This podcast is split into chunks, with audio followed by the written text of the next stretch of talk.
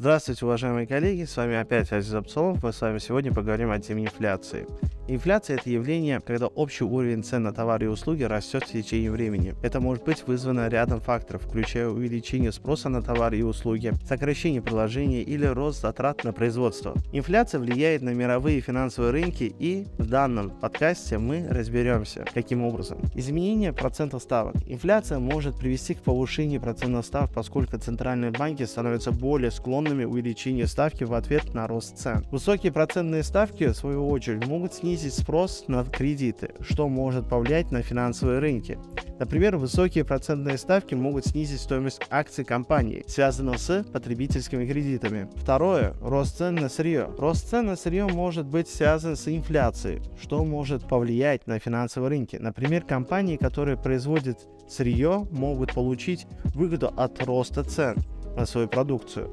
Но это может быть неблагоприятно для других компаний, которые используют эту продукцию в своих процессах производства. Третье. Валютные курсы. Инфляция может также повлиять на курсы валют. Если цены на товары и услуги в странах растут быстрее, чем в других странах, то курс местной валюты может снизиться. Это может оказать влияние на экспортеров и импортеров, а также на инвесторов, которые инвестируют в активы этой страны. Четвертое. Изменение доходности облигаций. Инфляция может также повлиять на доходность облигаций, поскольку инфляция снижает реальную стоимость денег. Инвесторы могут требовать более высокой доходности, чтобы компенсировать риск потери стоимости своих инвестиций. Это может привести к снижению цен на облигации, что в свою очередь может повлиять на цены на акции и другие финансовые инструменты. В целом, инфляция имеет широкое влияние на мировые финансовые рынки и может вызвать значительные изменения в экономической среде. Некоторые из этих изменений могут быть положительными, в то время, когда другие могут быть негативными. Например, инфляция может стимулировать экономический рост, поскольку она может привести к увеличению потребления и инвестиций. Однако, если инфляция растет слишком быстро, то это может привести к нестабильности и снижению доверия инвесторов. Инвесторы на финансовых рынках должны учитывать влияние инфляции при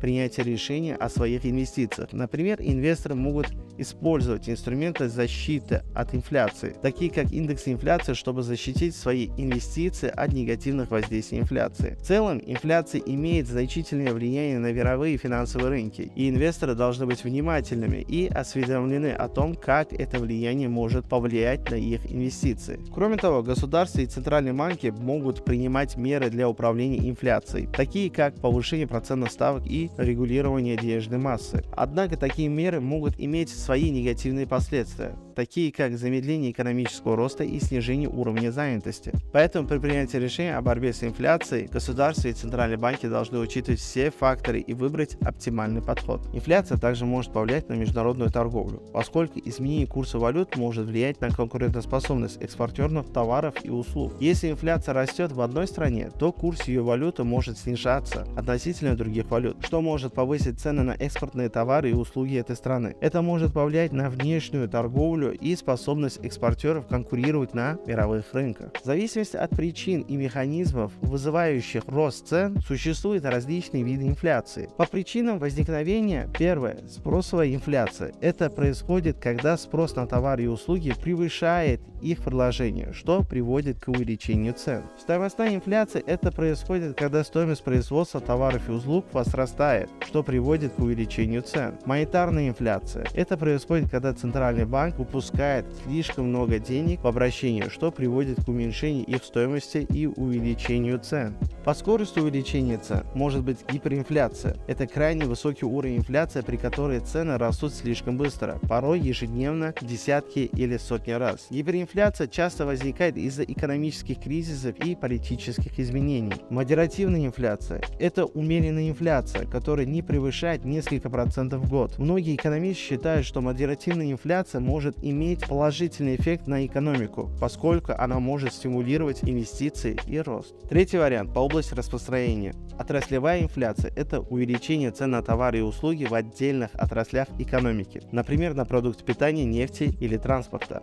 Региональная инфляция – это увеличение цен на товары и услуги в определенной регионе, например, в связи с локальным дефицитом или повышением спроса на товары и услуги. Глобальная инфляция – это увеличение цен на товары и услуги разных странах в целом, связанные, например, с монетарной политикой центральных банков или мировыми рынками сырья. И четвертое – по степени развития экономики.